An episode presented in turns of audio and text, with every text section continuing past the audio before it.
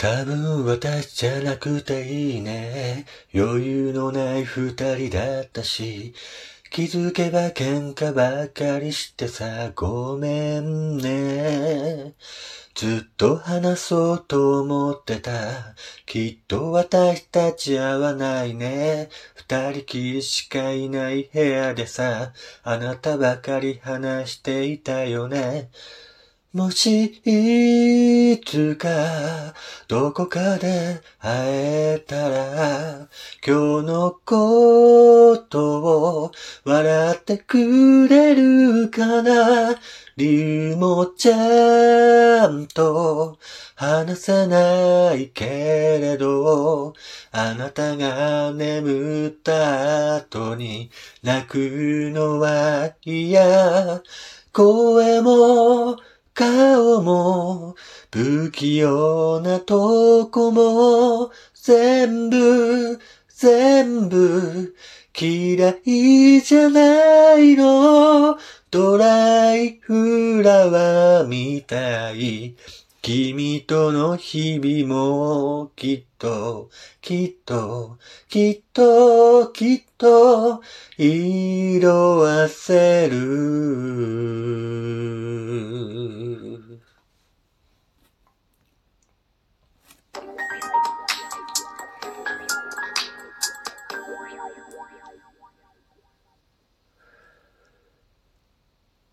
えー、どうも改めまして、こんにちは、こんばんは、やすさんです。えー、こちらの番組は私がゆるっといろんなことを語るラジオ番組となっております。今回もぜひ最後までよろしくお願いいたします。えー、ということでね、久しぶりに、あのー、やすさんが小声で、アカペラで、好きな歌を一番だけ歌ってみようのコーナーになっておりますけどもね。えー、小声でね、あのー 歌ってみようということでね、ボソボソ歌っておりましたけども、えー、今回歌いましたのは、ゆうりさんのドライフラワーという曲ですね。まあ、ゆうりさんといえば、いろんなね、曲を手掛ける方でございますけども、えー、っと、2020年10月の25日にメジャー2作目の配信限定シングルとしてリリースされた曲ですね。楽曲はある二人が経験する別れを女性目線で描き、両者のすれ違う心情をリアリティのある歌詞で綴ったロックバラードであります。えー、プロモーションビデオはですね、神奈川県鎌倉市などで撮影されているそうですね。はい。えー、ゆうりさんといえばね、SNS で若い世代を中心にじわじわと支持を広げ、ミュージシャンが一発撮りのパフォーマンスを披露する人気 YouTube チャンネル、The First Take への出演をきっかけに一気に楽曲が拡散され、ビルボードジャパンの2021年度年間チャートではダウンロードストリーミング総合すべてにおいて年間首位を得得しておりまして、ストリーミング再生回数は8億回を、デッタリリースは45万ダウンロードを突破している方です。はい。えー、ということでね、まあ、ゆうりさんといえばね、えー、ドライフラワーとか、以前ラジオでお話しした曲ありますね。あの、犬、犬のね、歌、犬目線の歌の、レオっていう曲もありますしね。あとはまあ、個人的に好きな楽曲であれば、シャッターという曲とか、かくれんぼという曲もありましてね。本当にあの、ゆうりさんの書く歌詞っていうのはね、まあ今風な歌詞というかね、本当に心情を綴ったというか、なんかね、聞いていると本当に心にね、刺さるような歌結構ありますけどもね。だからあの、ゆうりさんを多分一番最初に聞いたのが多分 YouTube チャンネルだと思うんですけども、多分このドライフラワーっていう曲をね、一番最初にプロモーションビデオ見たんですけどもね、なんかね、本当に、なんつうんだろう。いいよね。あのプロモーションビデオもまたね、本当に。ああいうね、うまくね、ちょっと言葉で言えないんですけど、ああいう日常風景的なプロモーションビデオって結構僕好きでね、まあいろんな曲ありますけども、ゆうりさんの他にもいろんなアーティストがそういう手法を使ったね、プロモーションビデオを制作されてますけども、結構ね、なんか、好きですね。ああいう手法のプロモーションビデオっていうか。なんかどことなくね、あのー、歌詞のストーリーに合ってるようなね、本当セリフとかはないんだけど、一本のこう、短編映画を見てるような気分になるね、プロモーションビデオが結構ね、僕好きでして。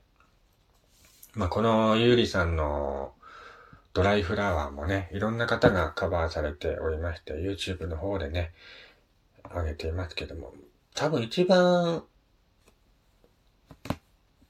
知ってるメジャーな曲なんじゃないかなと思っていますけど、どうなんですかね。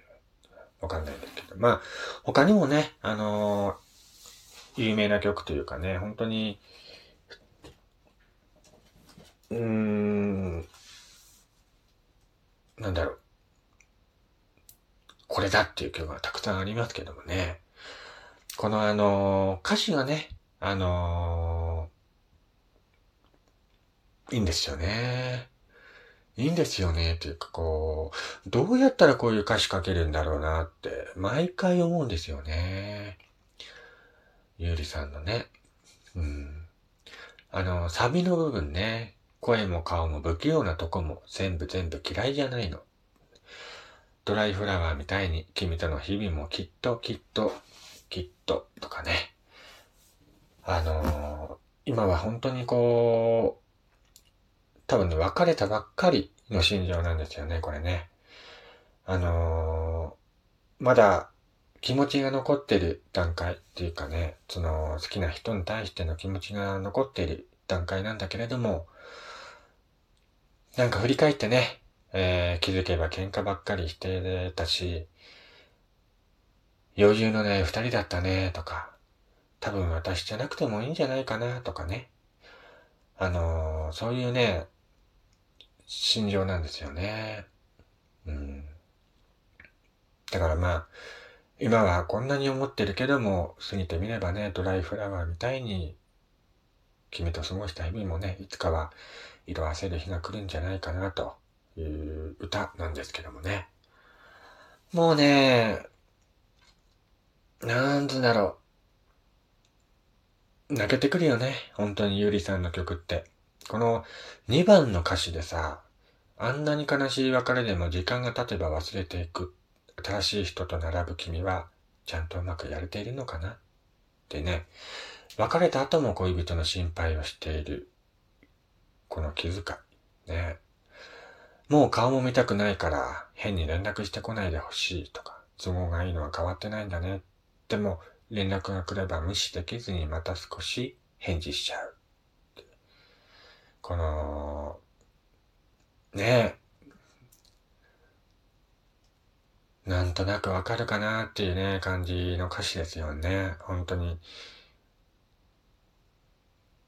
新しい人と並ぶ君はちゃんとうまくやれているのかなってね、心配するんですよ。ねえ。これは女性目線の歌詞なんですけどもね、本当に女性の繊細な気持ちがね、見事に現れている曲なんじゃないかなと、個人的には思うんですけどもね。それにしてもこの、ゆうりさん？ねえ、なんでこんなにこう、ポンポンポンポン名曲ばっかり作るんだろうかっていうね。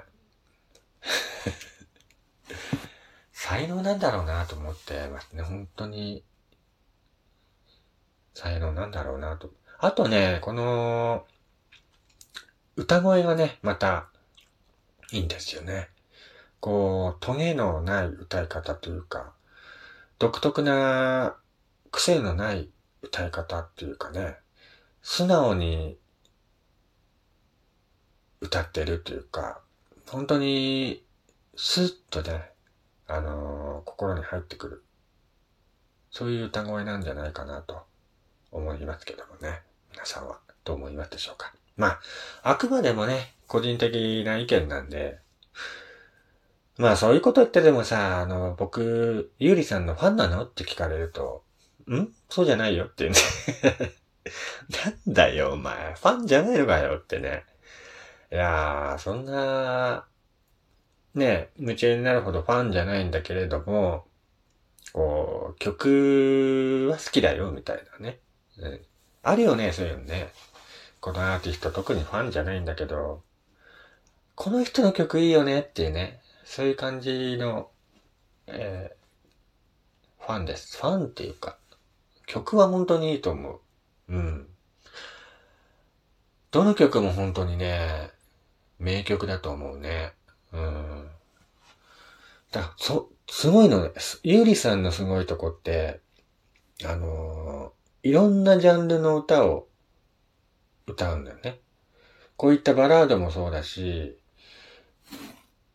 あの、ピーターパンって曲があるんだけど、ゆうりさんの中でね。そのピーターパンもね、ガラッとね、曲調が変わるの。これはね、ちょっと僕、歌う、歌える気しないんだけど、テンポが速くてね。だから、いろんなね、パターンの曲を本当に見事に歌いこなしているアーティストの方だなと思っています。えー、それでは今回はですね、小声で好きな曲を一番だけ歌ってみたということで、ゆうりさんのドライフラワーを歌ってみました。それではまた次回お会いしましょう。お相手はやすさんでした。